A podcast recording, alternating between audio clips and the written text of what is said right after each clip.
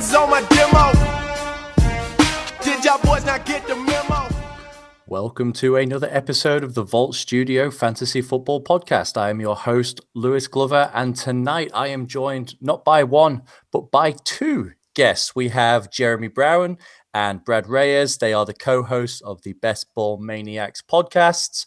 We're very fortunate to have them wake up nice and early stateside for us. They're both sucking down their various caffeinated beverages at a rate of knots. Gentlemen, how are you? Thank you for joining us. Great, man. Thanks for having us. Yeah, fa- fantastic. Great, great to be here. Awesome, awesome. Uh, for a little uh, peek behind the scenes, Jeremy's sucking down a big, big cup of coffee, and and Brad being the uh, 17 year old kid who's still fighting his way through high school is slipping down some Coca Cola. That's why my wife makes me uh, keep the beard. I can't shave.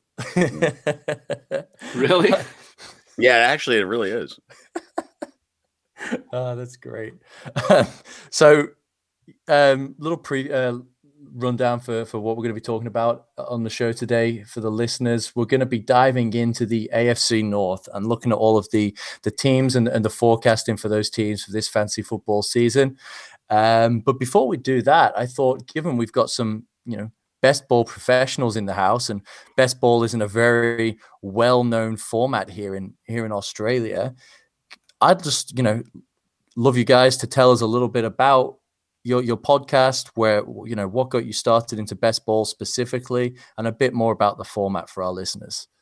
I'll start real quick because I have the least amount to say here. Brad's been doing this a long time and is really good at it. I'll just say, Brad and I had talked. Um, I have another project called Off the Rails Pod, Off the Rails Dino Pod, and uh, just just fun thing to do with a bunch of buddies and kind of vent and talk about some of the narratives and trends and mostly bash them really and just kind of have a good time and just like the name uh, off the rails it it quickly goes off the rails and it's no holds barred. It's really not edited much.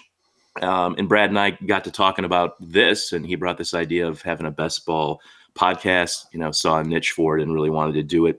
And we we spitballed for a while and and we came up with this together uh, but brad is the one who should tell you more about best ball because it wouldn't be fair for me to um, explain the formats and all the sorts of things. Uh, he really has a the, the background on this uh, summarized well. So I'll, I'll let the expert talk now.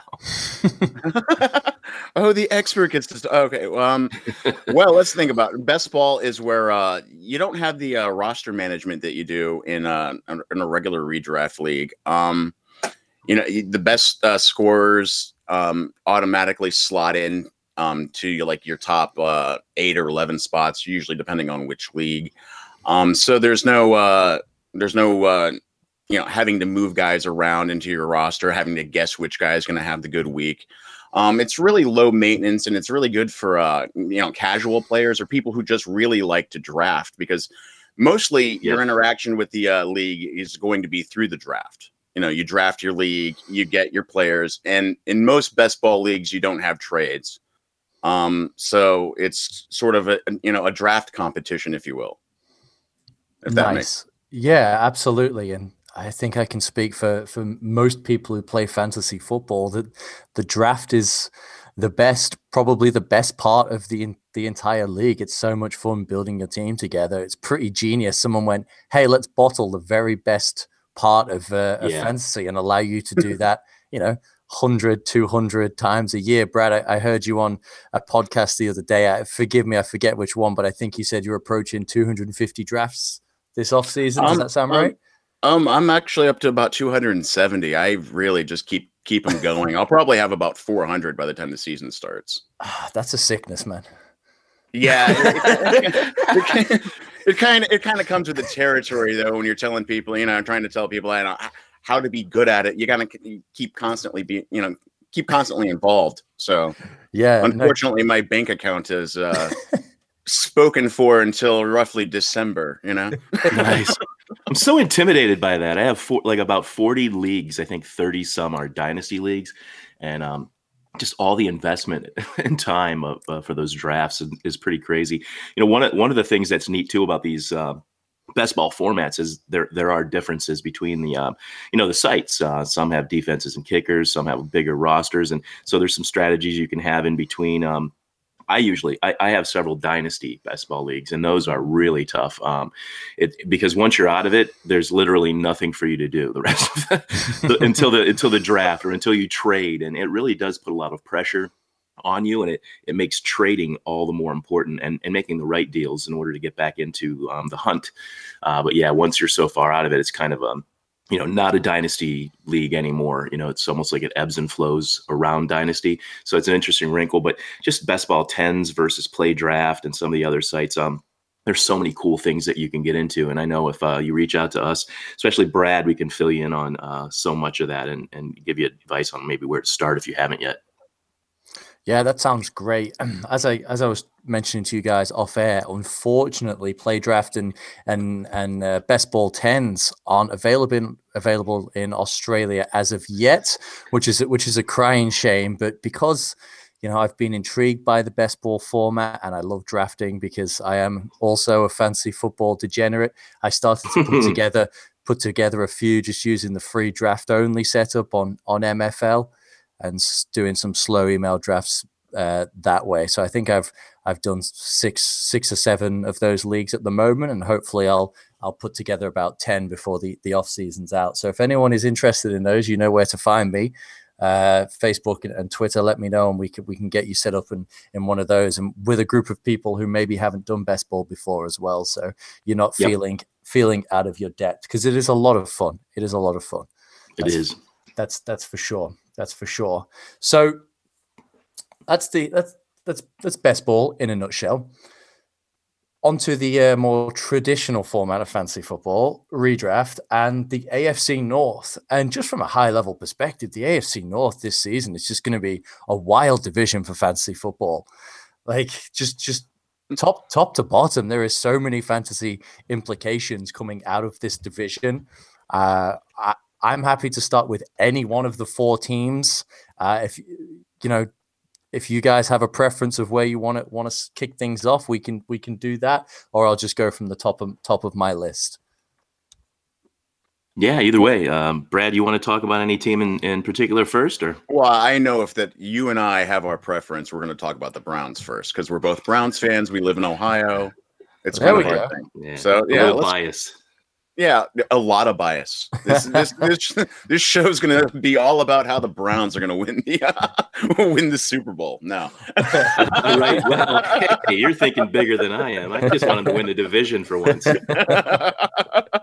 well, since yeah, since you've we've got you know you guys are both Browns fans, both Browns homers. Let's kick things off there because possibly the team that's undergone the biggest transformation as well in the AFC North, and just so many fantasy implications for this team. So many fantasy relevant players on the roster. And let's start with the with the guy who's looking to turn around the fortunes of the entire franchise, and that's that's Baker Mayfield. I mean, just a phenomenal rookie season. Obviously, he came in and set the rookie record with, I believe, it was 27 touchdown p- passes taking mm. Peyton Manning, taking Peyton Manning's record, uh, and you know in a couple less starts as well. So thoroughly impressive performance, especially when you factor in that he was carrying the weight of Hue Jackson around his neck for for some of those games as well. So exactly. So I reckon we should just round it up to a, a nice thirty touchdowns for the rookie record because quite frankly, Hue Jackson definitely cost them a few. So, so obviously the hype about Baker Mayfield is just is getting out of control for fantasy this season. His ADP reflects that. But just from a, you know, for ADP aside, what do you think about his his fantasy implications or fantasy outlook for for the 2019 season? Well, as far as his fantasy outlook, I love it because he throws accurately down the field and he gets a great target in uh, Odell Beckham Jr., who I I mean I can't even believe the Browns landed a player of that caliber. Really, this you know you know somebody in the middle of their prime started with a different team and got traded to the Browns, and it's you know been the best thing I think that could have happened to the franchise as far as that uh, wide receiver corps yeah why wait i mean the thing the thing about it is they saw that you know the the leadership there finally seems to be on the same page you know like any good business they they seem to have a business plan be on the same page you know have a short term, long term forecast. They agree on the direction the team should go, including how they're building the offense. They saw, you know, that they had, I guess, lightning in the bottle, so to speak, and um, decided to to maintain that. Why wait to try to get a wide receiver one on the team? They, they knew they needed to really get something going at wide receiver. They had a, a lot of young talent, which you know probably will develop fine. Rashard Higgins is pretty uh, amazing. Um, I keep hearing someone breathe in the microphone. I thought it was me at first because I'm kind of half awake, but it's not. um, just uh, someone might need to mute. But um, you know, they have Rashard Higgins is like their third wide out. You know, in three wide sets right now, plays all over the field. Um, is really uh, you know kind of undervalued, I guess. But they have him. They have Antonio Callaway. They they have some components uh, for future um, wide receivers, and you know, Callaway was just a rookie and then to bring in a true wide receiver one that can be that for the Browns as well as in fantasy football with a quarterback like Brad was pointing out as accurate and can throw down the field and actually maybe just get the ball in the hands of Odell Beckham Jr. instead of Eli Manning underthrowing, overthrowing, not throwing at him seemingly. Um, and just really underutilizing that. I think we're going to see the true potential of OBJ. So definitely exciting there. Uh, the one thing that I, above all, that I see this season for the Browns to, that stands out to me is their schedule. I don't really put a lot of faith in uh, strength of schedule because it's just there are too many variables. It's relative to everyone else in the league, everyone else in the division. It fluctuates. It's not something that I focus on. But I do look at who they open the season with, you know, um, and I believe, yeah, it's the Titans, right? The Tennessee Titans seemingly has been a pretty beatable team. Um, and I, I, know they're going through some changes too, but they've been inconsistent. Then they're at the New York Jets. We know what's going on there. Adam Gase coming in. Um, definitely an opportunity for the Browns to beat the Jets early on, especially with this transition. They'll probably be str- still struggling trying to find their center.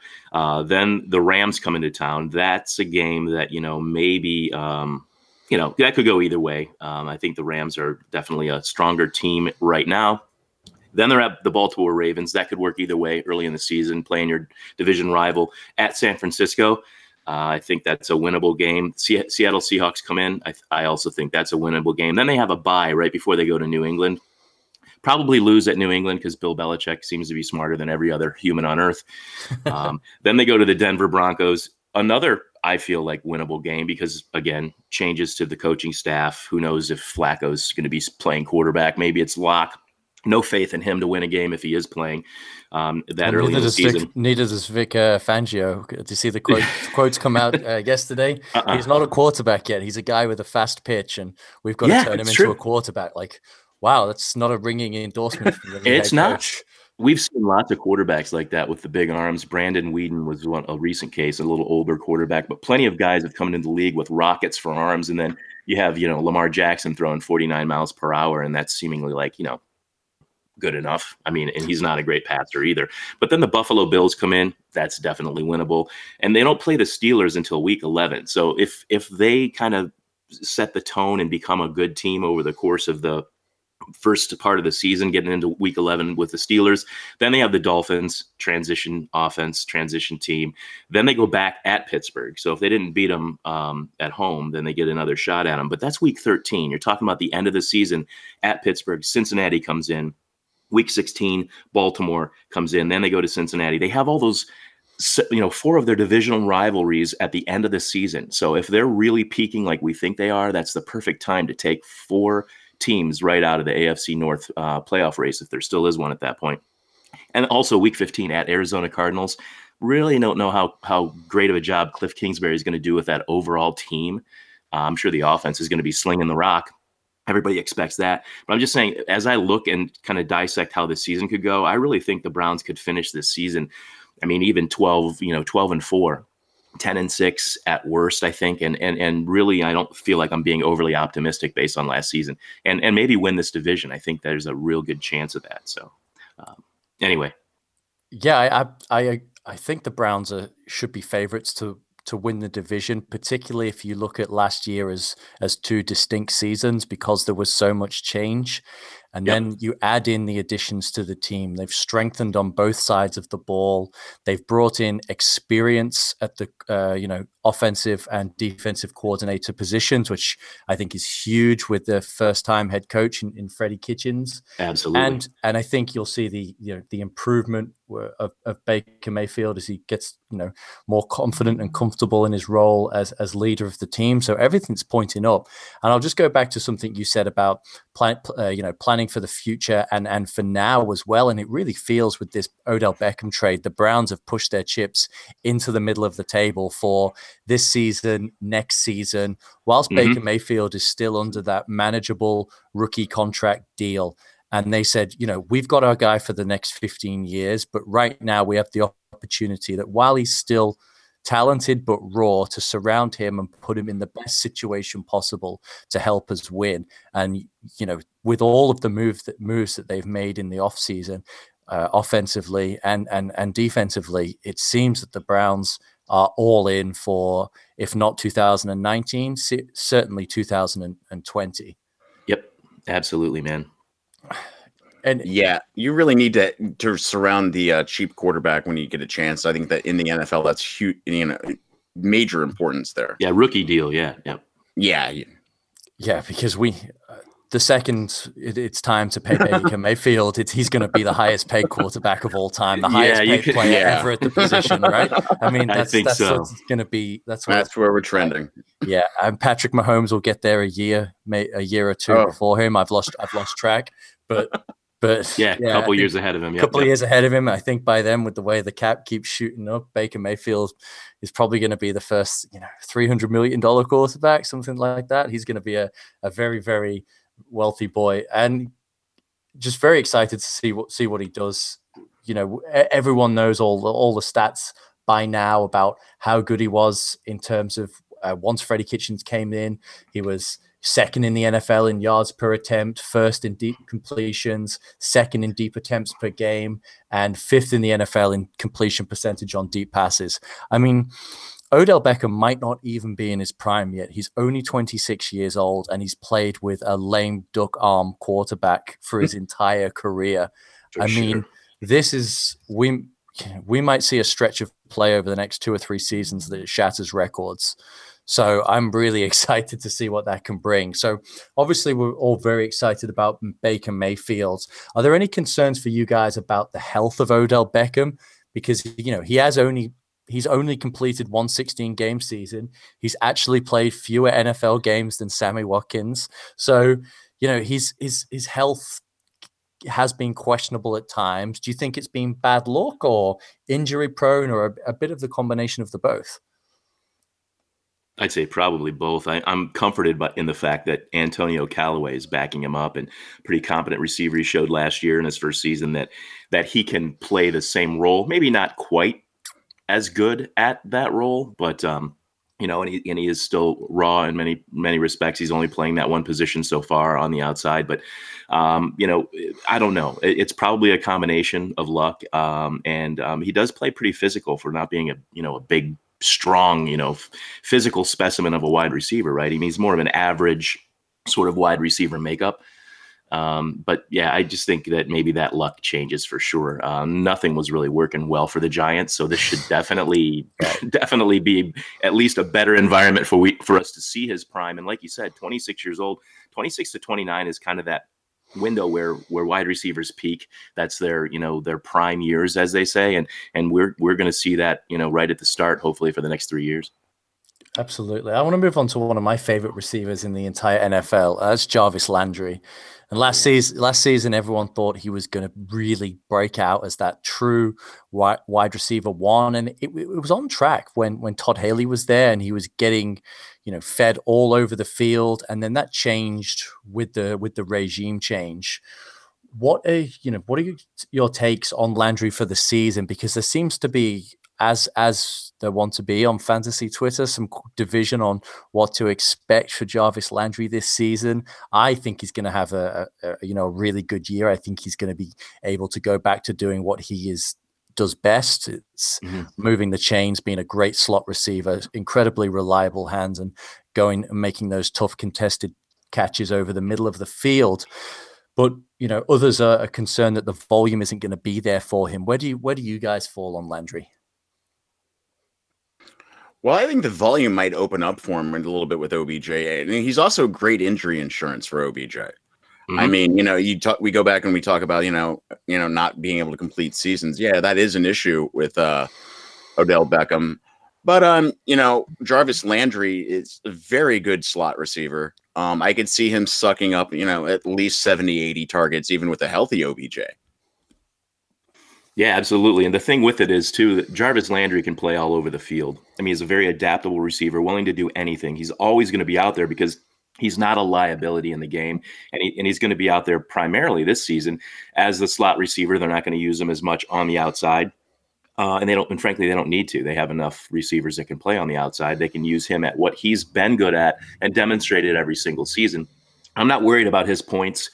Um, I think it was between 1.5 and 2 PPR um, a game was the decrease when Kitchens came aboard. You know, like right. you know, a couple of points, and and you know that that's definitely not a, a, something to worry about with a player like Landry who's demonstrated success over and over. And I, I think he's going to be one of those things that kind of makes the car go.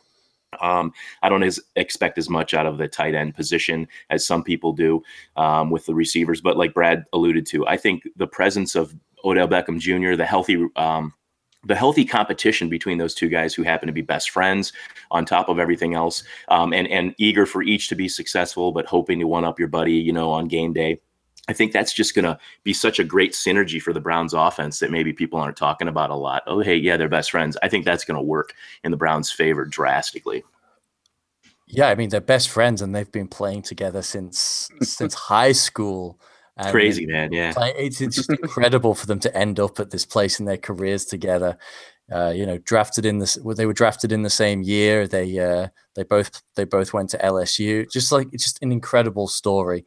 And yeah, I really hope it, it pays dividends on the field because I have uh, quite a few Jarvis Landry shares in various dynasty leagues, and I've been I love them too, man. Scoop, yeah, I mean, I've been scooping them up in a, in a few best balls. And Antonio Callaway actually is someone I've been been targeting quite quite heavily in the few best ball drafts that I've been doing, and he's going to be one of my later round targets because I think he's going to have some great flex flex upside on on on certain weeks. And as as uh, Brad, I think you mentioned incredible insurance for for Odell Beckham as well, or maybe it was sorry, mm-hmm. I forget who oh, mentioned oh, yeah. that. Well, I got him in the Scott Fish Bowl too, and I and I was hoping he'd be there for me in those later rounds because yeah, the insurance part, but you know they're definitely going to work him in the offense here and there too, and he's one of those guys that can just you know one big play and there's your points that week. You know, he's in your best ball lineup. Uh, hopefully, he wins my week for me in the Scott Fish Bowl because I haven't had good luck the past few years in that. I don't know why. I feel like I draft okay, and I just haven't had the best of luck. I've been the Giants for sure in that. Um, but it's so cool to be a Browns fan. I just have to say now that they're getting players. Well, I've already already liked Jarvis Landry since college. He was somebody I played Devy a lot of Devy leagues, and he was somebody that I wanted the Browns to draft when he was a rookie. Of course, they didn't. They drafted someone that's probably no longer in the league. But you know, Landry, Beckham Jr., um, Njoku, Nick Chubb, uh, Baker Mayfield, getting all these talented players that I actually like and want to see on Sundays.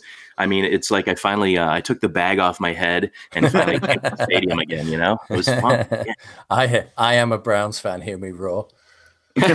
yes, they roar a lot too. That's awesome. So, quickly touch on a couple more names that you brought up there. David Njoku. Uh, again, this is this for me. It's volume concerns in in terms of where he's being drafted, but you also want to have players, uh, you know, associated with great offenses and. He's a potential to snag a touchdown every every second game because of his yep. his size and athletic ability. So, he's a, he's a risky tight end for me, uh, and he, he falls in that sort of midway point where you haven't gone all in on one of the you know top five tight ends, but you don't want to completely punt the position either. And so I always I almost feel like it's a bit of a no man's land with David Njoku at the moment. Uh, have you guys noticed any sort of trends with his ADP? Uh, have you been grabbing any any David Njoku shares? Well, as far as David Njoku goes, um, I look at him as more of a stacking uh, option. If I'm stacking the uh, the Browns offense, I don't look at him as a standalone player.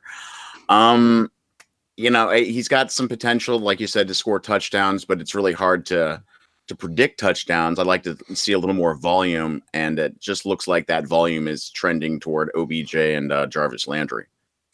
Right. Yeah, and you mentioned stacking there, uh, and I'll go go back to when uh, Jeremy was running through the schedule. And some my my ears peaked up when you said in week three the Rams are coming to uh, coming to Cleveland, and I'm not a huge DFS guy, but I'm trying to get into it a little bit more and more, and I, I will be for sure this season. And that matchup just screams uh, you know, DFS goodness and get all your players in one game. Yeah, ex- yeah, exactly, exactly. And get a stack like Mayfield to, to Njoku could be, you know, could could be nice, especially if Njoku starts the season a little little quiet, isn't involved much. His price could could be depressed for for for week three if they're if they're you know updating their prices quickly. Um, but yeah, very much a touchdown dependent option, I think, for for Njoku this season. Yeah. Nick Ch- Nick Chubb, I think he's going to have a phenomenal season. Just I, am really excited to see what he's going to be able to do. He's not he's probably not going to face many stack boxes. I think he's a competent pass catcher as well. Is this mm-hmm. narrative going around that he can't? You know, he's not a great receiver, and as soon as Kareem Hunt's eligible to come back, there goes his passing work. And I just don't see it. I think Nick Chubb is a is a legitimate three down back. Yes, I agree with that. I think the thing that's cool about Chubb, first of all, this offense with a really good off, strong offensive line that can open holes, and then he was one of the league leaders at one point. I, I don't remember how he finished, but he's right at the very top after they finally in, integrated him into the offense at yards after contact. So in addition to having you know decent running lanes and, and a you know a good running game, he's got that going for him too. So I don't think it's out of the realm of possibility he finishes as one of the top three you know, um, running backs in um, total points this year, especially in like standard leagues. And he's he's a value at that because he's not being drafted as a top five running back right now, you know, and he could finish like that. Um, and I was going to say, you know, everyone talks about how Evan Engram is going to have this great season now that OBJ is not playing for the Giants. Uh, every time OBJ is out of the game, he seems to do better. It, it seems like everyone's expecting him. And Engram's ADP is up there. I think I'd I'd rather for cheaper have Njoku because I, I just really don't see much of a difference between the two of them. And and yet we're talking about Njoku with his touchdown dependency and you know maybe game game script dependent thing. He's going to be good for best ball, but maybe not other things. It's like your backup tight end. I don't see him as he's a value too compared to like an Evan Engram who maybe or maybe not does what people expect as a top five tight end, which I don't see. Right. Brad, any any anything further to add there, or should we uh should we move no, on? I'm, oh, yeah, I think we can move on. I think we covered Chubb pretty much. Um, my only thing I guess I would add to Chubb is I'm on team. Um, Kareem Hunt picks up some of the volume after uh, week eight, but I mean, well, I mean, is it week eight that he comes back? I mean, he's got he's suspended for eight games, then week right. nine, but he can't train right. the team. He yeah, can't come right. So everyone's sort of penciling yeah. him week ten as the week that he gets. Yeah, he he's going to be maybe a third down option, and he's not going to take away too much from uh, Chubb. But you know, once you start chipping into somebody's uh, passing attempt, you know, passing uh, yardage exposure, yeah, it does mm-hmm. get a little dicey. You know, you know that last half of the season, I gotta, I gotta, do, I do have to wonder a little bit because Chubb's volume looks like it's going to be through the roof the first half of the season because uh, they don't have anybody uh, really to back him up because it looks like they're going to move, uh, you know, Duke Johnson.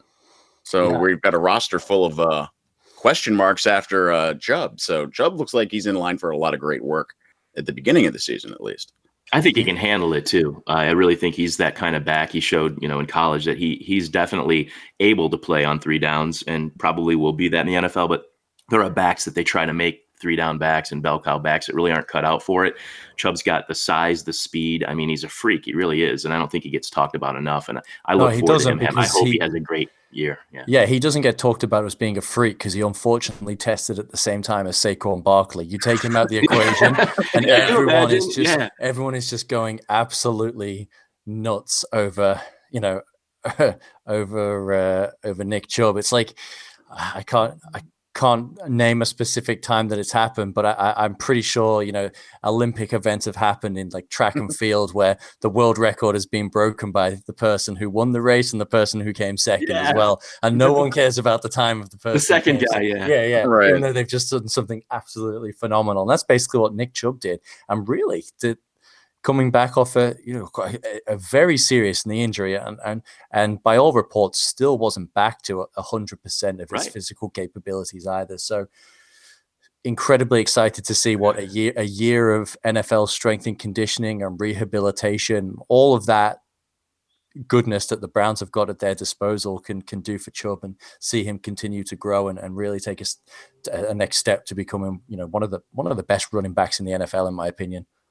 I hope he sneaks up on people this year too, because it's funny going back to the Devy leagues. And uh, at one point, Nick Chubb was talked about as the number one asset, you know, the number Mhm. one guy, the best running back in college before the injury. And it wouldn't have been surprising to see him be where Saquon Barkley was um, in the draft. And he certainly never lost that talent, um, but he did get hurt and kind of fell off the radar a little bit. Um, yeah, so we're I think all Browns fans are excited about Nick Chubb, um, less so the rest of the division.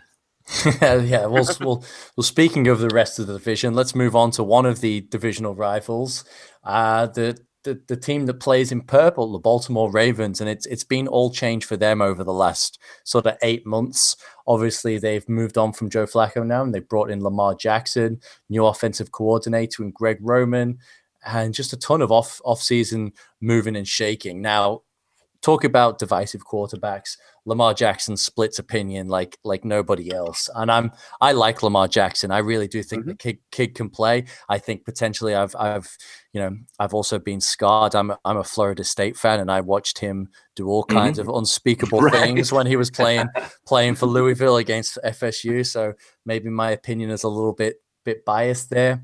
But I think he's a competent passer. I think people make out that like this kid can't throw at all, but over his entire collegiate career, he showed progression in his accuracy each season.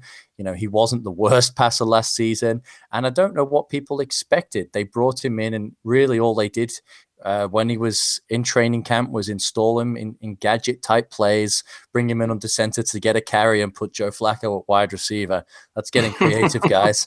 I mean, in, in, incredible. It's it's it was infuriating to see. And then they, you know, Flacco gets hurt, they bring him in. They're like, okay, now here's what are we going to do? Let's let's manufacture some some plays on the on the fly for you. So, and despite all that, you know, he led. You know, from from when he came on, he led the NFL in points per dropback, fancy points per dropback. Right? He came in. He he never scored fewer than fifteen point eight points in a game. He averaged around seventeen points. Um, I think you know, with with a full off season, getting more comfortable in the in the offense, getting some weapons around him as well, because he didn't really have much. He had the ghost of Michael Crabtree, John Brown, who I really like. I think is a very talented player, but just didn't didn't they weren't on the same page. So I think there's a lot to like about this Baltimore offense, in, in particular Lamar Jackson. So are you guys are you guys with me? Are you pro Lamar or are you, you anti anti Lamar? I hate the I hate the Ravens. I refuse to say. you plead pleading the fifth there. Well, I'm pro Lamar. I, I do think he can develop as an NFL quarterback as far as the uh, you know throwing goes. Um, Yeah. I mean, you know, you can't really just drop a quarterback as dynamic as him into a offense built for a Joe Flacco and expect results. You know, expect Talk positive about results. square peg and round hole, right? Yeah, it's like you know, you you have a more mobile quarterback. You do have a quarterback who maybe has some issues throwing down the field um that Joe Flacco didn't, but Joe Flacco's also not accurate down the field either. So that's a good re- that's a big reason why he doesn't have a job right now. Myth busted. he um, cannot throw the ball down the field. It's true. The ball goes down the field, but it doesn't go down the field accurately. Where it's supposed to go. Yeah. yeah.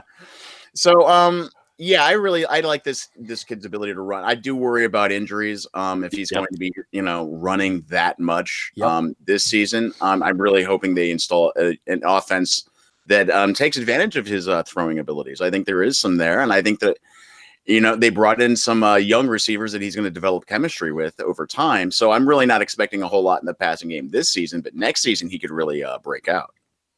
a desirable guy to have in, in fantasy for sure. I don't know if he's ever going to be that guy that, um, you know, Barry Sanders at quarterback where just the team never wins, even though you have this, you know, super talent on your offense. Um, and I know there are quarterbacks like that too that just, you know, they were great, but just didn't win. Um, I, I feel like he's a he's fantasy relevant. Um, you know, maybe not so much for helping the, the Ravens down the line. And I do worry about the injuries too. I've talked about that before. He runs more like Robert Griffin III instead of, you know, like Baker Mayfield or Mitch Trubisky Russell Wilson, where they avoid trouble and the big hits. I mean, he he's fearless. He just runs right at you, like right up the middle, like a running back, and you know, jumping and diving and you know, trying to leap over people and just these really, you know, like a much like a, a great running back would do. And I don't know how long you can hold up in the NFL at quarterback. So I'm sure we're going to see injuries from him. In the meantime, I think he's just a desirable get, especially you know, as, as my second guy or something like that in best ball. But I don't have a lot of shares of him uh, because I do worry about the long term success of him. I do think while he's in the game, super, super fantasy points, I just don't really like him as an NFL quarterback. So, you know, uh, that's just a totally different story. Yeah, that, that's fair enough. And in one of the best balls I'm about to wrap up, I went with Lamar Jackson and, and Josh Allen as my as my quarterback. Oh, yeah. So I'm, I'm really, oh. really hoping for the uh, for the Konami codes to to kick in for those guys. there you go. Once one one thing I will say about Lamar Jackson, though, and I, I, do take your point, Jeremy, about him being fearless and really not afraid to take contact. But one thing I did notice because I was super excited to watch him play, I wanted to, to watch as much as possible. For a, for a slight guy, when he doesn't want to take contact, he's incredibly efficient at Slippery. minimizing the contact and, and making himself small and getting through. He, he really is good at that. But but as you said, he will also seek out contact. He does seem a little bit crazy, and he will will you know dive headfirst into an into an opposing defender it's to true. try and get the yard. But if if he yeah. if he falls back on that natural ability to avoid taking contact, and they you know they coach him up and like you know we know you can do this, but we need you to uh, not not do this, please, and preserve yourself. I think he he will be able to you know, skate skate by, remaining mobile but but avoiding injuries. But that will be a big if if he if he if he if he learns before he gets hurt.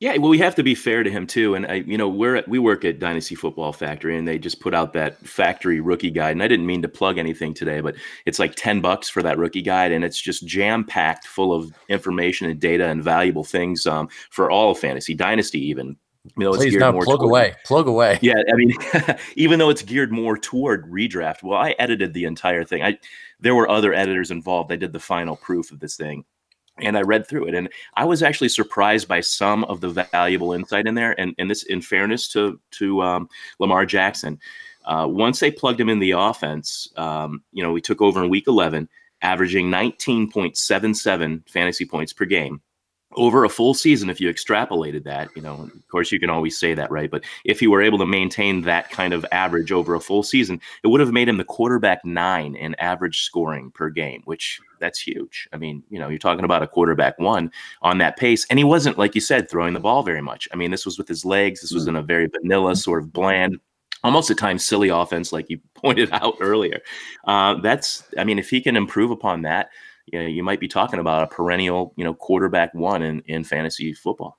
Yeah, I mean, he's a perfect late round quarterback target this season. This season yeah. in redraft, and I think one of the players that is going to be ben- benefited by the presence of Lamar Jackson and his mobility is Mark Ingram, and this is a guy that I love for this year. I think Mark Ingram is going to go absolutely off, and I I I like him to finish. Agreed. I'd like him to finish as a, a, top 12 running back this season based on volume. He's a three down back. You know, he's 30 mm-hmm. years old. That concerns some people, but for the past few years, he's had pretty minimal tread on those tires. He's been playing second fiddle to to Alvin Kamara, and I, pe- people tend to forget. But there was when Alvin, excuse me, Mark Ingram was quote unquote the lead back. He would get in Sean Payton's doghouse and not mm-hmm. get touches for weeks at the time. yeah, not get like back was, out of that doghouse. He was yeah. maddening to own at times a few years ago. You're like, yes, this is the lead back on the Saints offense. It's going to be money. And then some other scrubs would be put in by Payton. I can't remember the names of the guys who were stealing touches, but it was absolutely, absolutely infuriating. And one of the things that gives me hope for Mark Ingram, and and shout out to uh, one of your fellow Cleveland Browns fans, uh, Curtis Patrick, for this nugget. He tweeted out a, a, a few days ago that Greg Roman has as the offensive coordinator has had his, his offenses have been top three in rush attempts in four out of six seasons mm-hmm. and top 10 in all six top four in rushing yards, five out of six seasons, top eight in all six, top six in rushing touchdowns, four out of six seasons, and a Roman led offense has never finished higher than 29th in the league in pass attempts. So I think we know where this is going. oh, absolutely, man. I'm with you on that uh, on Ingram. He's a huge value right now, too. Um, I'm not as, uh, I, I, I can draft pretty well. I don't have the, the kind of experience that Brad does with 400 of them before the season starts uh, in best ball. That's, that's, that's wild. I still can't get my arms wrapped around that. That's crazy. But um, I came into this draft with a little different strategy that I'm doing right now on play draft and um, I came away at 2.8 with Nick Chubb, you know, ironically, right? And then and Mark Ingram at 5.5. So I didn't go with running backs high. I went with running backs, um, you know, that are basically lead backs on their team who can both have incredible seasons this year. Um, a little bit lower, you know, and went with other positions, you know, tight end, wide receiver, uh, just to see how things would go, you know. And uh, you know, I I think in the fifth round, he's still a value there, um, halfway through the fifth round. Yeah, I completely agree with that. I, I scooped him up around that range in, in the Scott Fish Bowl as well. I was very, very pleased with that. Brad, Brad, what's your your percentage of, of uh, Mark Ingram looking like?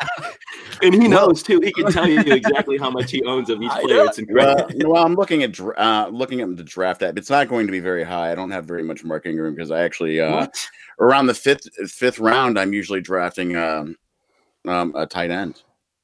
So, yeah, so you have your backs generally. Yeah, so I'm I'm really you know I'm I I yeah we're not yeah we're looking at like less than five percent. So right. unfortunately, which I'm is not, still a lot of drafts, by the way. Five percent of a big number is, is a big number. Well, yeah, it's it not something I'm avoiding, but like I said, um, usually in that target range, I'm looking for a you know, you know, you know, Evan Engram, you know, Hunter uh, Henry, you know, things like things of that nature. Right. so know, tight ends. So just just as a, a, little aside there, since since you mentioned it, is that sort of being your is that your go to strategy? Is is load up on uh, running back some receivers in the first four rounds and then hit a tight end that you think will will break into the into the top three come end of the season? Is that sort of the, the way you're going? Um, yeah, that's you know, I usually target um two running backs out of my top five. Um, tight end is you know you've got some guys that can uh that, that can pop this year, and you got some guys like uh Ertz and Kittle that could see a little bit of a drop off. Um, so yeah, I think you got some value at tight end where you can like that's going to be a position where you can actually get some value in the mid mid rounds. So uh yeah, I'm, that's just happen happens to be my strategy. So when I if I'm taking a uh, running backs in the first like say three picks, two out of the first three, that doesn't really leave me much of a room for a running back in the fifth round. So yeah, Ingram's kind of fell off that way. Yeah, that makes sense. That makes sense. But uh, but uh, in traditional re- in redraft leagues, I'm gonna have a, I'm gonna have a lot of uh, of Mark Ingram. I'm mm-hmm. I feel confident enough in you know to either go in on a on a top tier tight end or or be able to to you know Frankenstein together a serviceable tight end on a I like that week yeah to week to week basis. I you know Austin Hooper is a guy I like this season, oh, and and a, another guy. Uh, since we're talking about the Ravens, yeah, nice little say, segue, Mr. Mark, Mr. Mark Andrews, and I, mm-hmm. I, I, uh, I again going back to one of the best balls I'm doing. My tight end trio is Austin Hooper, David Njoku, and uh, Mark Mark Andrews. So I'm pretty pretty pleased with with that nice. with that grouping. But really excited for Mark Andrews uh, this this season. Hayden Hurst, I think, is just that you know he's a better NFL player than he is a, a, a fantasy asset. Obviously, mm-hmm. the Ravens felt that way considering they drafted him in the in the first round last year. But he, you know, he's a really good blocker. I think that's going to help Lamar Jackson. It's going to help Mark Ingram. But you know, Mark Andrews, how are you guys projecting him for this season? Uh, I think he could be, you know, the primary target for Lamar a steal. I mean, like uh, they have 950 tight ends in Baltimore, and yet Mark Andrews still stands out among the rest. They're like the Patriots of tight ends. The Patriots have 830 running backs, and um, but yeah, no, he's he's he's a tremendous value. Um, you know, I I can't speak intelligently about what I project him to be. You know, if they ever lean on one tight end there in the passing game, I think he's going to be incredible. I think he has, um, and the irony is that he was drafted after Hayden Hurst, but he's definitely the guy to own for sure. Yeah, and I think we're looking at Hayden Hurst. Um, you know, they they've asked him to put on weight, and they Yeah, the so block. that, that in, yeah. yeah. that indicates to me that they're going to be using him mostly as a blocker. Um, I mean, in also- your old age, your metabolism does slow down, and it's easier to put on weight as well. I feel, I feel like he's talking about me. No. yeah. yeah, and, and it's the, the also the uh, soft tissue injury to the foot. Um, you know, that's that's an ongoing issue, and especially if they're having you put on weight, that's usually something you don't do when you have soft tissue injury uh, pro- Mhm. problems. So yeah, I, I look at uh, Mark Andrews as a very good piece. Um, you can get him pretty cheaply. I think Yeah. what eleventh, twelfth round. I mean, I mean, I know, I'm looking at right? A fancy football calculator right now. He's in the top of the 14th round. Like yeah, Yeah, it's that's insane. crazy. Yeah. after Jordan Reed. Like what? Yeah, Yeah, yeah, yeah, exactly. Guy that's one one head hit away from retiring. Doesn't yeah, I mean, I like Well, I. I like I like Reed as a late round flyer, but Mark Andrews has no Right. business being drafted behind No. him, and and No. behind. I, who is doing these mock drafts? Will Will Wil Lutz and the Dallas defense are being drafted ahead of Mark Andrews. that's just wrong. That's wrong. Yeah, the the value there was tremendous. You could you could get away with drafting him in the tenth round and come away with value. I I just love that pick. Yeah, I'm going to have a lot of Mark Andrew shares this season. Uh, in terms of the wide receiver corps, the Ravens pretty pretty raw, pretty um, you know youthful. As as a rule, I tend to avoid rookie wide receivers Mhm. in in, in redraft. I, I put a piece out at, at for DFF a, a few weeks ago, and through through my research, I found it was about twenty percent of the time rookie wide receivers actually return on their on their preseason ADP. So not a good hit rate at all. hmm hmm Um, so that that concerns me. But having said that, someone has to catch passes. Now I know there's not going to be a ton of them. We know, right? As I said before, Greg Roman led offenses never finished higher than 29th, but that still has to be a few hundred passes, and they can't all go to Ingram and, and Mark Andrews. So you'd think following the draft capital, Hollywood Brown is going to get involved. He and then and obviously Miles Boykin is there, but Willie Snead could be the uh, could be the other sneaky option. He's sort of the the last last man standing of the previous uh, wide receiver grouping. Who out of the the wide receivers in Baltimore are, are you guys targeting? I'm only Snead. I mean, that's uh, really the guy. I mean, he's done it before. He'll do it again. Um, Brown, well, the rookie Brown, I think he's got a long road ahead of him, even if he is slotted in maybe as one of the starters. I really liked Jordan Lasley last year. Um, he's a guy that I took in a lot of drafts really late, and um, you know, just kind of stashed him on tax or whatever. So I, I think he can still develop and become a starter for that team. But I don't really have confidence in anyone um, with this passing offense with Lamar Jackson other than Snead because he's kind of that steady Eddie. He's fast enough, getting open, can play more than one position. But long term, I'm excited, you know, in dynasty leagues for Miles Boykin because I think he's just kind of like flying under the radar still. You know, closer comparably to uh, what could be a wide receiver one like a DK Metcalf than he is to being just you know that uh, low round drafted guy that didn't develop in college. I think he's um, the one who gives me the most hope for their offense in the future. And I think it's just a matter of time before he becomes a, a leaned upon starter there. And I by no means think here Marquise Brown are going to do that this season, but I, I think we will in dynasty league see him develop and become their maybe wide receiver one. Yeah, I mean, uh, excuse me, um, Miles Boykin is just if you built a wide receiver in a Yes. lab, it, it probably look like Miles Boykin. He's just his testing was absolutely off the charts. He he didn't Mhm. really, as far as I understand, correct me if I'm wrong here, but he didn't really put it all together in college until his his final season. That was sort of when Right. it all came together. Mm. But also, you know, similar to where he finds himself now, he was playing with almost a running back at quarterback for a lot of a lot of uh, his his collegiate career there at, at Notre Dame as well. So, Yeah. You know, he's he's Mhm. used to, he's used to that. So that's that's one thing one thing he's got going in his favor. But definitely like him as a as a dynasty dynasty stash. Brad, are any of the the wide receivers that you've found yourself you know targeting later on? Um, I have Willie Snead in a few places. Um, the only other um wide receiver I'm looking at, you know, af- after Boykin and Snead as possible breakout contenders in this offense is uh Chris Moore. Um, not Yeah. getting any, not really getting any uh looks, but he's 26 years old. Uh, he's had some time with the team, and uh, you know he could be he could develop into the wide receiver too in that option in that offense, and could be a tremendous asset that you can pick up for free on the waiver wire. Yeah, he is free. It's true. Hopefully Yeah. he does develop, man. Could you imagine the return on investment for that guy?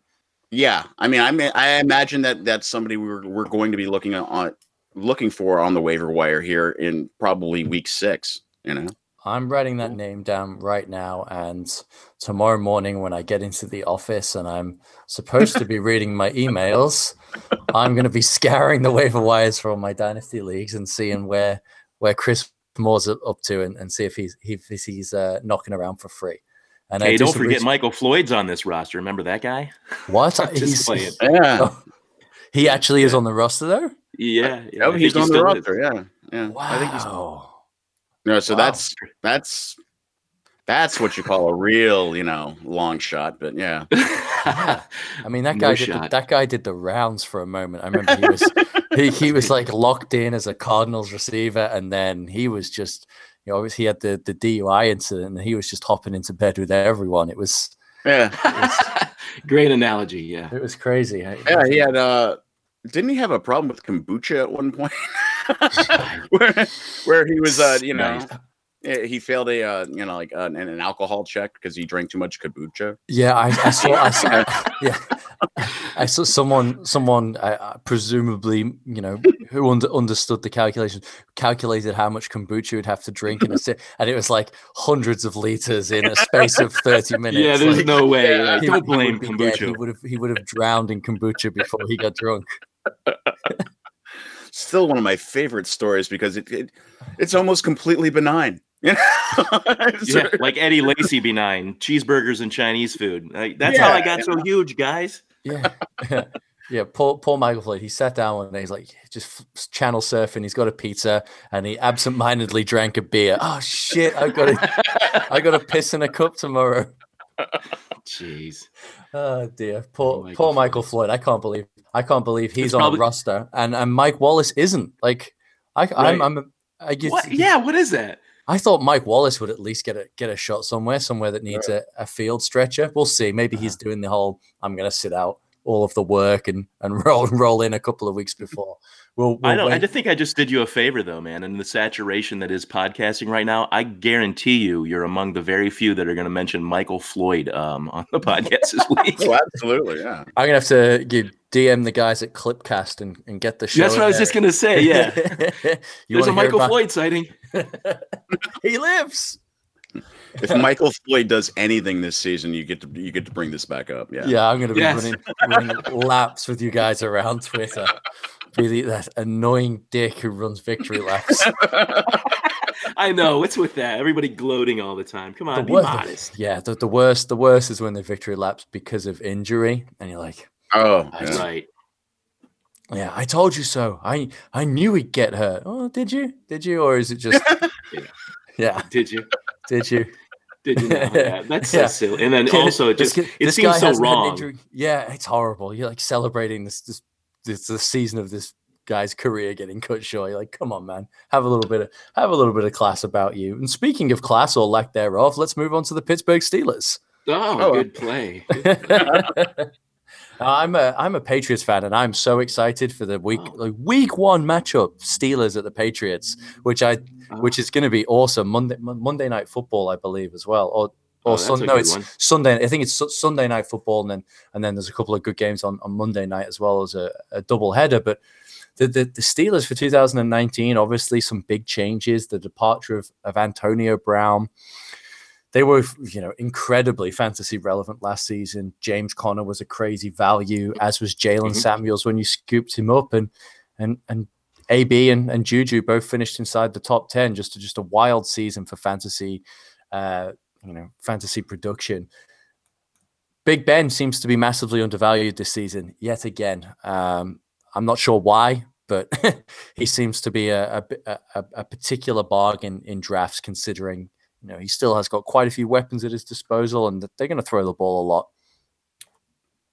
Oh yeah, they're absolutely going to throw. You know, he, he- not quite uh, and Andrew Luck's uh, fifty uh, attempts a game, but yeah, I, I'm anticipating you know an average of thirty-five attempts. You know, up in up in the, to the low forties for uh, you know Roethlisberger to just keep chucking that ball because everybody on the on the offense can catch. You know, Mhm. that's the best. That's the best part about their offense. It keeps you keeps uh keeps you kind of guessing uh, who's going to be uh, the target target du jour, uh, you know, of Big Ben that week. Yeah, definitely. I, I, I can't see him throwing 675 times again. I mean, that was just obscene. But I, you yeah. know, I think I think low 600s is definitely in the you know on the on the more probable side of his his range of outcomes. So I, I really like Big Ben this season. Uh, love Juju Smith Schuster. I have no concerns whatsoever about him stepping up nope. as the quote unquote wide receiver one. Uh, just you know, in terms of adjusted age production, historical, he's only I think forty catches. Is it forty? No, four hundred yards away from from breaking uh, the yardage record under the age of twenty three, which will which will mm. inevitably happen this season. So, I mean, it's yeah. taking whenever you take a record off Randy Moss, you have to go, oh, okay. I think I think there's something special, something yeah. special about this take kid. seriously. So really excited for him and you know, I'm I'm definitely not a projections guy. I like to have a little play around with numbers, particularly if I'm either you know answering a specific question someone has or or doing something for for an article. And you know, last year the market shares for for those guys, AB and Juju, were very similar. AB had 168 targets, Juju 166. Mm-hmm. Now they had the ridiculous number of pass attempts, as I mentioned before. And I think Juju's market share will go up, but I actually I don't think his raw number of targets will go up. Mm-hmm. I, I, think is yeah, I think the, the passing attempts will come down and he'll see probably a similar number around that that 160 range, which will will be very healthy healthy for him um, again in 2019. Yeah, oh, I can't disagree with that. I'm excited about the their offense, even though I hate the Steelers as a Browns fan. Um, and they always seem to draft players that I like too. Speaking of which, Diontae Johnson just this year, I you know wrote some things about him in the offseason and you know following him at Toledo. Just a great a great receiver to add to that, kind of like the the doppelganger for Antonio Brown, or um, you know maybe an arbitrage play after having lost him. He seems to fit the same mold. Not not going to play the same role at first, but um, I, I, I, like his long term, but the, the, Steelers always have this knack of getting players that I uh, love, like Cameron Heyward from Ohio State, and just on and on. And, and it doesn't end. Juju Smith Schuster, Diontae Johnson. So I end up owning more of the Steelers in fantasy football over the years than the Browns, of course. And now that's kind of changed because, of course, the Browns have improved. But I was going to say like, there's a reason um, for that. You're yeah. If, yeah. you're a, if you're a competent fantasy football player, that would be the case.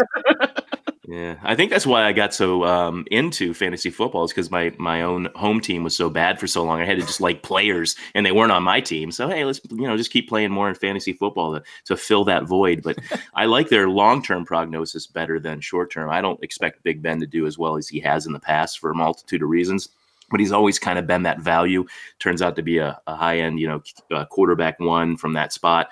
Um, but you know, Donte Moncrief and Eli Rogers, um, not not a lot of confidence in those players. Well, Moncrief can catch some you know passes and make some big plays. I, I don't see him as being anything tremendous for that team. I, I think Washington needs to, to come through this year for them in order to have a, a really good passing game.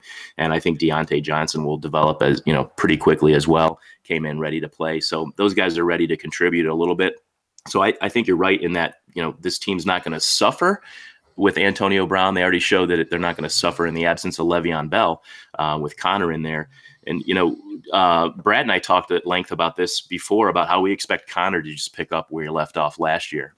You know, Samuels is already involved in the game.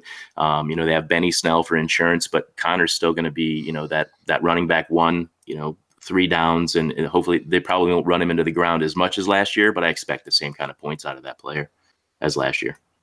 Right, and I was just listening to um, Matt Waldman's podcast before, and he uh-huh. was break, breaking down his projection projections for the Steelers in 2019. And oh yeah, he, what he, had, he had a huge workload penciled in for for James Conner. Uh, you know, yeah, cool. over 40 plus receptions, 250 plus carries, 280 carries. He was looking at you know 350, 380 potential total touches. Maybe that math doesn't work out, but it was it was it was a it was a high number. He wasn't concerned about Jaylen Samuel in the in the run game at all. I think there's a few scenarios where you see both of them on the field at the same time. I think could be could be interesting, but definitely he, mm-hmm. he was of the opinion that Jaylen Samuels will be involved more in uh you know definitely in the passing game, but in they just want to get the ball to him. So a few gadget plays here and there, but it's very much James Conner's backfield.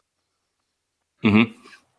Yeah, you were telling me something about Samuels that was pretty Sorry, pretty interesting. I didn't mean to cut you off. You were probably just going there to say it. I'm sorry, buddy.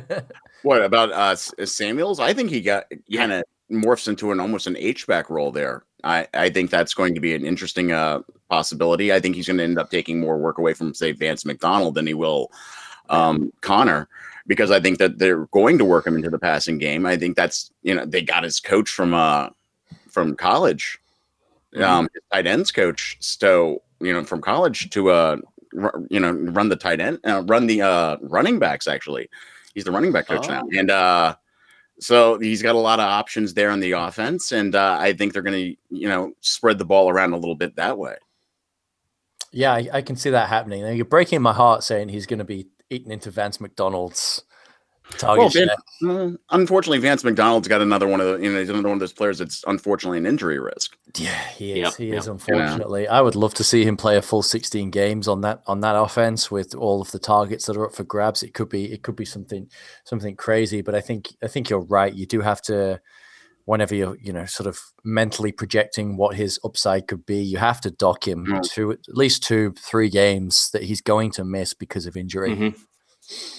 So yeah, I think Snell becomes more of the handcuff for Conner. I mean, he can do a multitude of things, and so if Conner were to get injured, he he might be the guy to actually take those um, the multitude of the reps anyway. As like the running back one after that. But Samuels is in the game regardless, um, and just maybe going to get more playing time if something were to happen to Conner. But he's definitely the guy that you'd want. You know, I don't buy into, you know. Um, grabbing handcuffs. And so, um, you know, in this season, if you're just playing season long or whatever, Samuels is definitely the player that you want to grab. Yeah, with, without question, because I, you know, hope you know, on any given week he could have that standalone value in addition in addition to Conner yes. as well. So that, yeah. that that that could be that could be really nice. And circling back around to Juju, that I really hope he continues to line up in the slot. You know, the majority of the time, I think it was you know nearly sixty percent last season. Yeah. Hopefully that will continue. And some of the guys that they've got, you know, Moncrief is an outside guy. James Washington, from everything I've seen and understand, he is more of an outside guy as well. So mm-hmm. hopefully that that continues. Um, and and Juju gets plenty of plenty of looks looks in the in the slot. Um, yeah, it's it's it it will hurt the overall efficiency of the offense. I think losing Antonio Brown, I don't see how you can lose a player of that caliber and it not hurt the yeah. offense. Mm, yeah. But I think I think there's enough pieces there, and Big Ben is a good enough quarterback to to you know not feel that massively. And uh, hopefully you know by midway through the season the, the, the, offense starts to get firing and clicks. I think we could see another very potent steelers offense that's full of fantasy goodness. And the defense oh, yeah. they've made they've definitely made some additions but the defense isn't going to improve magically overnight either. I mean it was it was woeful last season. I know they they filled they filled the need at, at, at linebacker with uh devin Bush. Was it Bush? Yeah. I always get the Devin, the linebacker Devins confused. you guys can't play the same position, have the first name, and be drafted near, near the same. Yeah, Devin Bush, man. Yeah, Devin Bush, Devin White. One of one of the Devons is in was is in Pittsburgh, so uh, that that should help because that was a you know a clear gaping need for them. But I, I still don't think the, the defense is going to be any any great shakes and the Browns and Steelers games could could be a, a lot of oh, fun yeah. this season. Oh yeah, I think so. and you're right on about the the the Steelers buffering uh, or weathering Antonio Brown. Probably going to do so. They they've always had good luck at wide receiver and replacing wide receivers. You know they've done it time after time. They don't pay the guys the big money; they just reload. Uh, but there are at least 150, 160 targets. You know that Antonio Brown leaves behind. Somebody's got to catch those passes, right? Um, yeah, we'll absolutely, see. absolutely. And when it when the Browns play the Steelers this season, bet mm-hmm. the over. Just bet the over. yeah, I'm gonna, I'm gonna. Yeah, smash the over. I, it, at, at some point, I'm gonna have to try to get into that game. It's gonna cost me a fortune. now it is, yeah. You used to be able yeah. to go for practically free. oh yeah. At, uh, at my uh, wife's uh, wife's bank that she works at, um, the, you know, she can get me free tickets, but I doubt they. I, she's gonna have to fight for them now. yep, yep. Now there's a demand again. Come on. Yeah. Yeah. Right. Uh, yeah, yeah, they, they will. Oh, be, the uh, energy is so different now. go to go to the stadium and um, it's back. I mean, I went to the Cincinnati Bengals game. It was like December twenty third, whatever, a day or so, a couple days before Christmas, and the energy was back. It was completely different than you know the previous season. I tend to go to like one game or something because you know I'm not going to drive two hours up there and spend all the money and like watch them lose in the fourth quarter every game. Right? I can do that at home uh, on my DVR, play with the kids, and just fast forward through the shitty parts and you know. But yeah, it was it was fun to be there again, and I think that's just great for the entire AFC North. I think it's you know four competitive teams. Um, hopefully, the Browns are the most competitive this year, like I keep uh, saying. But yeah, I think it's I'm excited for football again. I would sit there and like watch some of the Browns games and Sunday night game that you alluded to. You know, tune into that because kids are going to bed and I can I can watch it uh, Monday night game, maybe Thursday, but like the Sunday games, too busy with the family to really tune into much of that. I'm not going to waste the whole day, um, so I tend to watch a lot of highlights. Uh, but now I'm, I think I'm going to set aside three hours every Sunday again to watch the Browns. Man. You put and, the uh, kids in their put the kids in their cage, and Daddy's watching the Browns. yeah, that was one thing that was so convenient about being a Browns fan is that I had that Sunday. You know, I had some time. Mhm. You know, I had I had that. Yeah. You know, three hours. I didn't Three hours to kill. Yeah, I didn't want to think about football. You know, I mean, Browns it's pretty selfish of them to, uh, you know, make you care about the football again. You guys want your Sundays back. I think you should complain. They should trade Baker. I, I'm gonna. But That, you you're guys right. your Sundays back. Yeah, I'm never getting my laundry done again. You know? right. hey man, you can iron while you're watching uh, watching football.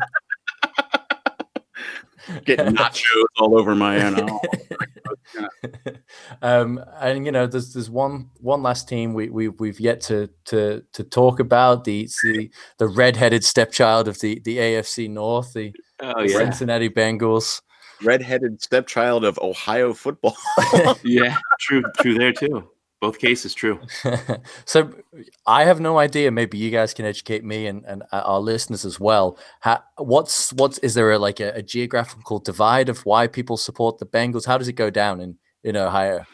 Well, in Ohio, it's dominated by by Cleveland Browns fans. You know, Central Ohio, the Cleveland Browns, but I mean, uh, Northern Ohio, Cleveland Browns, Northeastern Ohio, all over really. Uh, in Central Ohio, same thing. But honestly, there are more Pittsburgh Steelers fans in Central Ohio than Bengals fans. True. Uh, they Yeah. sometimes would get greater um, airplay here in the city, and it, it's actually, I mean, people should be ashamed of themselves. Like, you know, if you're in Ohio, I'm not sure why you're a Steelers fan if you're not from Pennsylvania, from Pittsburgh area, but but it is what it is. They are, like you said, the redheaded stepchild of uh, the AFC North of Ohio. Uh, my wife's a fan of the Bengals. I'm a Browns fan. So that's that's a, a fun rivalry here at the house. But yeah, the Bengals are just kind of a you know that pocket of uh, you know Southern Ohio, Southwestern Ohio that's uh, in southeastern too, the, all over there in the Appalachian Hills. They they like the Bengals uh, by and large too, but it's just a, a- a smaller pocket of Ohioans that are into the Bengals. I don't know why. Yeah. I mean, if it's been because they have been so bland for so long, I really don't know. And folks from Kentucky love them too. Yeah, right at the river because the stadium's like Yeah. literally right Yeah. across the river from Kentucky. So Right. I- half their yeah, fans. I, th- I mean, bland is the perfect way to describe them, right? You know, at least the Browns could lean into the the skid and em- embrace the, you know, the tanking, the 0 and 16, we're garbage, paper bag. I mean, the, the the Bengals had just been middle of the road nothingness for so long. I mean, should have been more competitive. Should have beaten the San Diego Chargers in that playoff game at home. And the Chargers came away from that and they're like, you know what? The Bengals didn't show us anything differently than we Mm. didn't see on tape all year. Who goes into a game coaching like that? I mean, you don't you have to step up your game a little bit, but they they've had so much talent there come through there, free agents brought in. And, and really been in place to be competitive, there's really no excuse. Hopefully, this new coaching staff, and I'm optimistic for fantasy football, that Andy Dalton approximates what he was with Jay Gruden because when he had good coaching, when they had a good clicking offense, a balanced offense, uh, sort of a little West Coast spilled in there. uh, Andy Dalton was very good for a few I years. believe there. he had a top Um, five finish, didn't he? Yes, sir. Yes. Oh, yeah. um, I expect to see that close again, where Dalton becomes a huge value in fantasy football, has a really good season.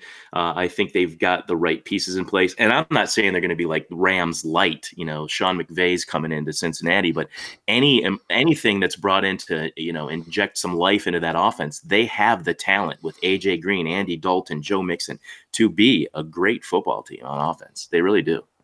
Yeah, I would agree with that. And speak, you know, speaking of wasted talent, uh, AJ Green, one Oh. of the best receivers in the league, just Yep. so underrated. People, he's never in the discussion of who's the one of the best receivers in the league, and I'm, I'm only guessing it's because the Bengals are never on TV and people Yeah. people don't get a chance chance to watch them. It has to be the only reason because he does things as well as any other receiver in the league. I mean, his since coming into the league, thousand yards, seven touchdowns, thirteen hundred yards, eleven touchdowns, fourteen hundred yards, eleven Consistent. touchdowns, thousand yards, 1300, 10 touchdowns. And the one season he dipped below a thousand yards, he, he only played ten games, back to sixteen games, a thousand yards, and then obviously last season was a was a write off, but he was well on his way again.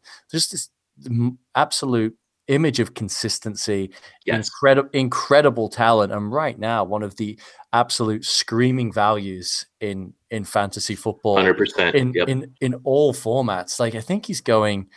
Let me scroll back up here from the from the depths of the 13th and 14th round, but It's insane. can't- He's he's one going of the best talents in the league to be drafted that low. in the late third round.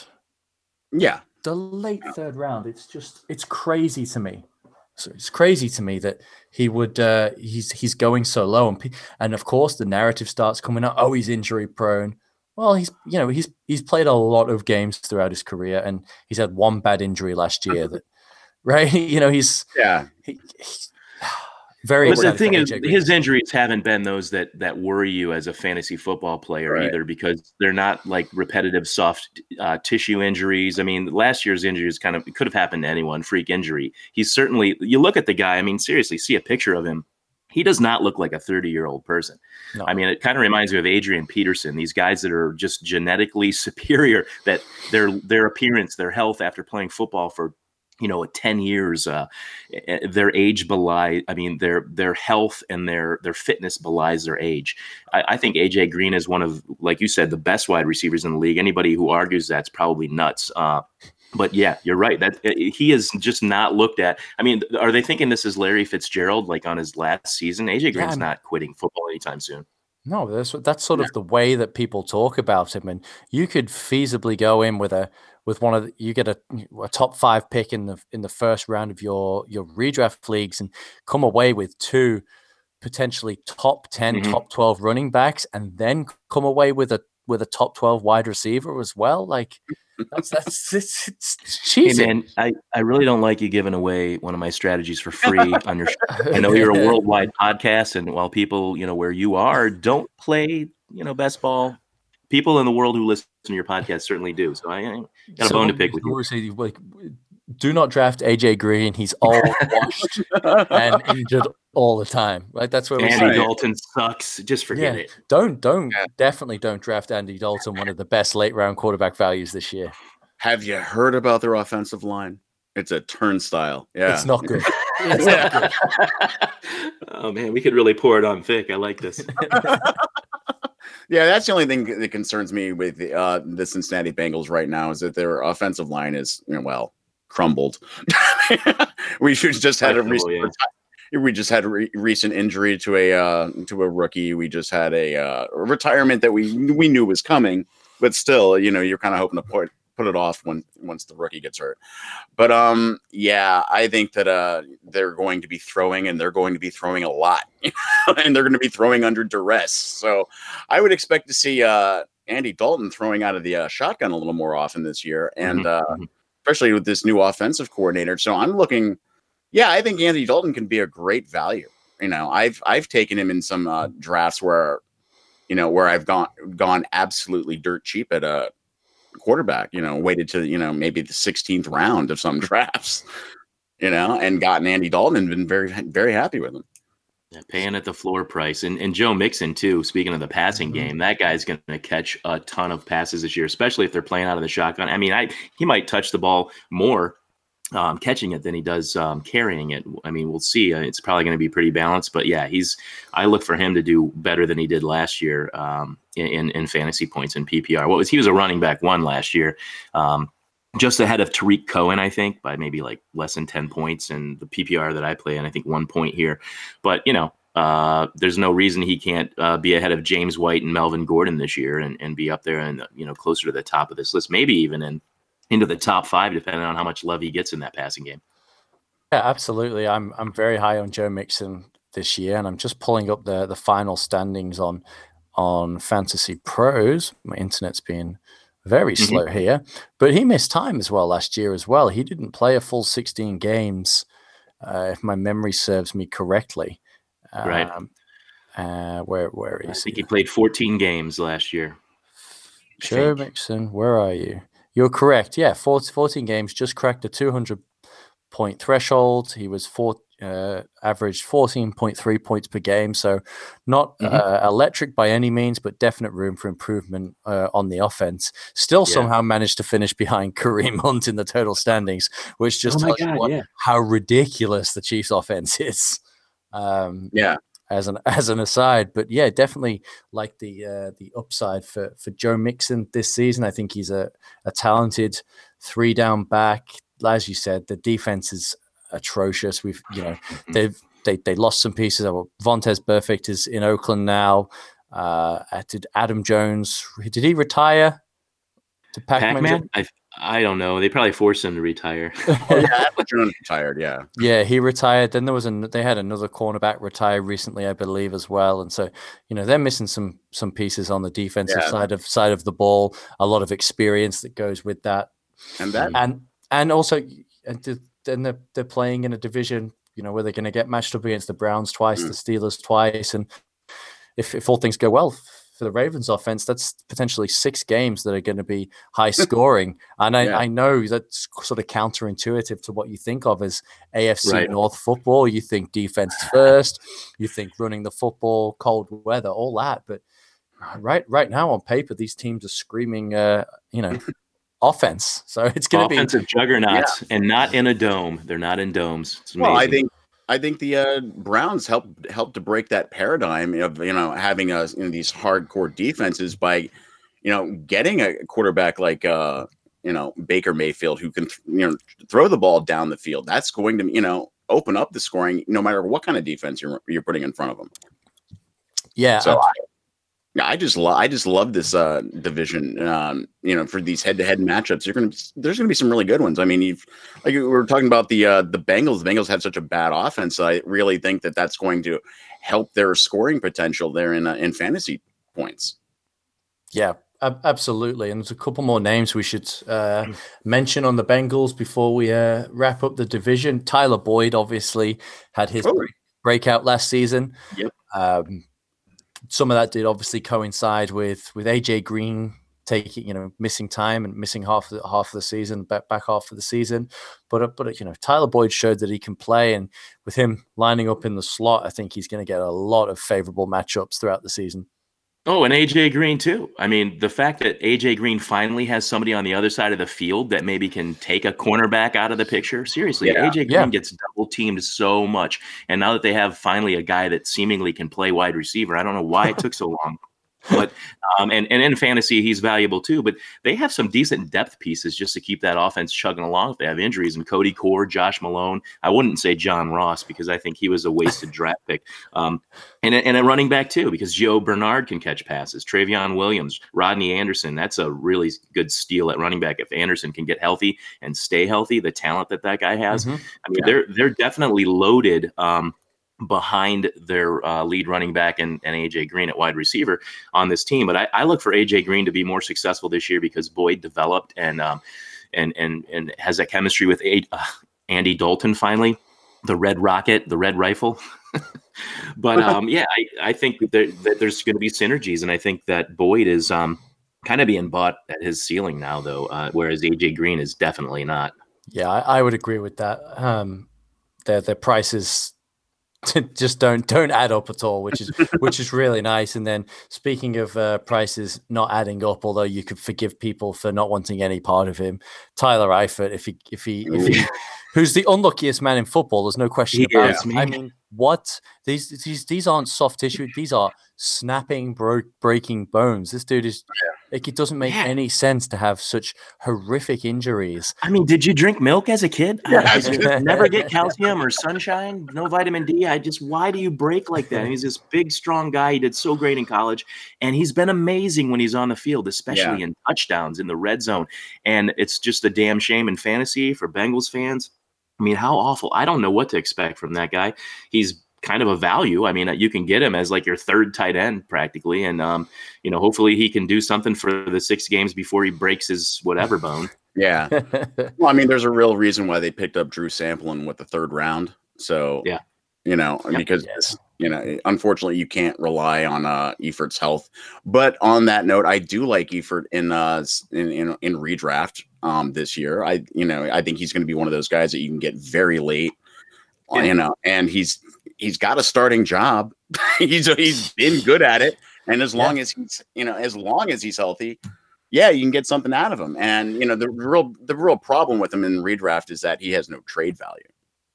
You know, Right. Yeah. Nobody wants him, and and Right. really, he's the reason why anybody knows CJ Uzomah's name because he's not. I mean, he's he's a decent football player, but you know, he's not anyone that does anything particularly well at the same time. Well-rounded guy. Not to take anything away from him. I'm sure he's a great person, but you know, we know him because Eifert always is hurt, and I think that's another screaming value because it's a matter of time before Uzomah becomes fantasy relevant again and gets you your, you know, hopefully double digits of. You know, every other week, and yeah, and a touchdown here and there. Yeah. yeah, he's an automatic wire at about week eight. Yeah. Just, can you, if you can set up auto tweets. Can you set up auto waiver wire claims? Yeah, Week I'm eight, getting them in get now. me CJ Uzomah. yeah, I gotta can see. patch him in after after Eifert blew out. Yeah, Uh, poor it's sad. Tyler. Poor, poor Tyler. It's a shame.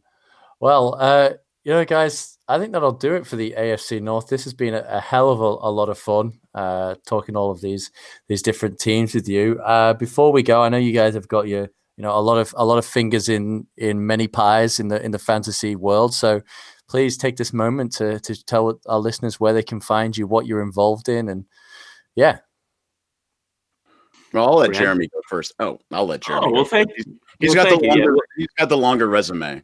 That's not true, man. I just like to be the funny guy, you know. So if you can't find me out there fly fishing or playing my guitar, I'm podcasting with Brad Reyes at um, at Best Ball Maniacs, which is a new podcast we started to cater to. Like um, was mentioned earlier, it's not the biggest market. We're hoping to hoping to change that. There's a lot of fun to be had in best ball, and we enjoy that podcast. Give it a listen. Also work at Dynasty Football Factory and um, big podcast over there that we have fun on at Dynasty Trades HQ. And um, that that's it. You know, do a little writing, a lot of editing because there's a lot of writing going on, and um, you know, just have a lot of fun with the guys at Dynasty Football Factory. Give that site a, a check um, as soon as you can as well. Yeah, and I'd like to you know, talk about uh, you know best ball uh, maniacs a little bit. I think that you know I think there's a lot of carryover into regular uh, fantasy football, whether you're playing playing for money, redraft, DFS, whatever. I'm I mean you know it's it's really a good general show. We can you know we, we're we're not really uh, argumentative guys. We have a nice conversational style. I think it's a lot of fun. So yeah, you should probably give us a listen. I think you'd, you'd enjoy it, even though this market is completely uns underserved by best ball. Oh, and you have so much advice to give too. Not just saying Yeah. that. Uh, I know I don't have to um, do that because we're we're friends, but that that's true. You, and and the show does offer a lot of insight and into the various formats and different ways to handle things. And and the thing is, if you play any kind of fantasy football, you probably would enjoy best ball. And the the thing about it for me is the reason I like it so much is that it gives me a chance to get the players that I think are going to be really good and the ones that I like. I can get those guys and not have to worry about making all those damn mistakes that I do setting my lineup every Sunday, every Thursday and Sunday. I I, I typically do a not Yeah. a great job of it at times and cost myself a season. Um, this you know takes the thinking out of it for me. So. Um, get out there and do some best balls and check out Brad Reyes if you don't follow him already. Um, a, a, a genius among best ball. Right. That's what I want to say. That's Wonderful. that's well. Thank you for the the lovely uh and the, the lovely introduction. I guess there. Um, yeah, you can find me at uh the Quant Edge. I actually do uh some draft work there too, and I also uh, do contribute to their, their best ball product. And uh, my promo code there is TQE69 because you know I love Gronk. I like it. I like it. So if we have anything you're looking for at uh, TQE, unfortunately, I don't think our best ball product will be much use for you. Well, one thing I will say, there's a great tool over there at TQE. I dabbled with it last season. Is the wide receiver cornerback matchup tool? Oh, That's, yeah. uh, that's yeah, that's that's something. That'll Yeah, help you with your lineups. and also the uh the replacement tool uh you know and when you take a player out you can see how he did in the off how the offense did without him so it's it's pretty good too Very cool tools. I appreciate drinking coffee with you guys. Normally on the podcast, I'm unwinding with you know a couple glasses of wine or a few beers, but this coffee really, I just I want to keep talking about football for another hour and a half. I don't know about you guys. uh yeah i don't know well, I would love to, but Pre-breakfast. unfor- unfor- unfortunately, I'm gonna you go, go get some forty winks. So I gotta go to work tomorrow. But you, yeah, yeah. Clock where you're at i'm really sorry about that Eleven thirty your time. Good job. oh no, this this this is this has been this has been a hell of a lot of fun. So once again, thank you very much, guys. Uh, you know, you can find Jeremy at DFF underscore Madman on Twitter, and you can find Brad at Mean Mister Mode on Twitter as well. Which, by the way, I'd read as Mister Mean Mode for the entirety of the time I'd seen you on Twitter.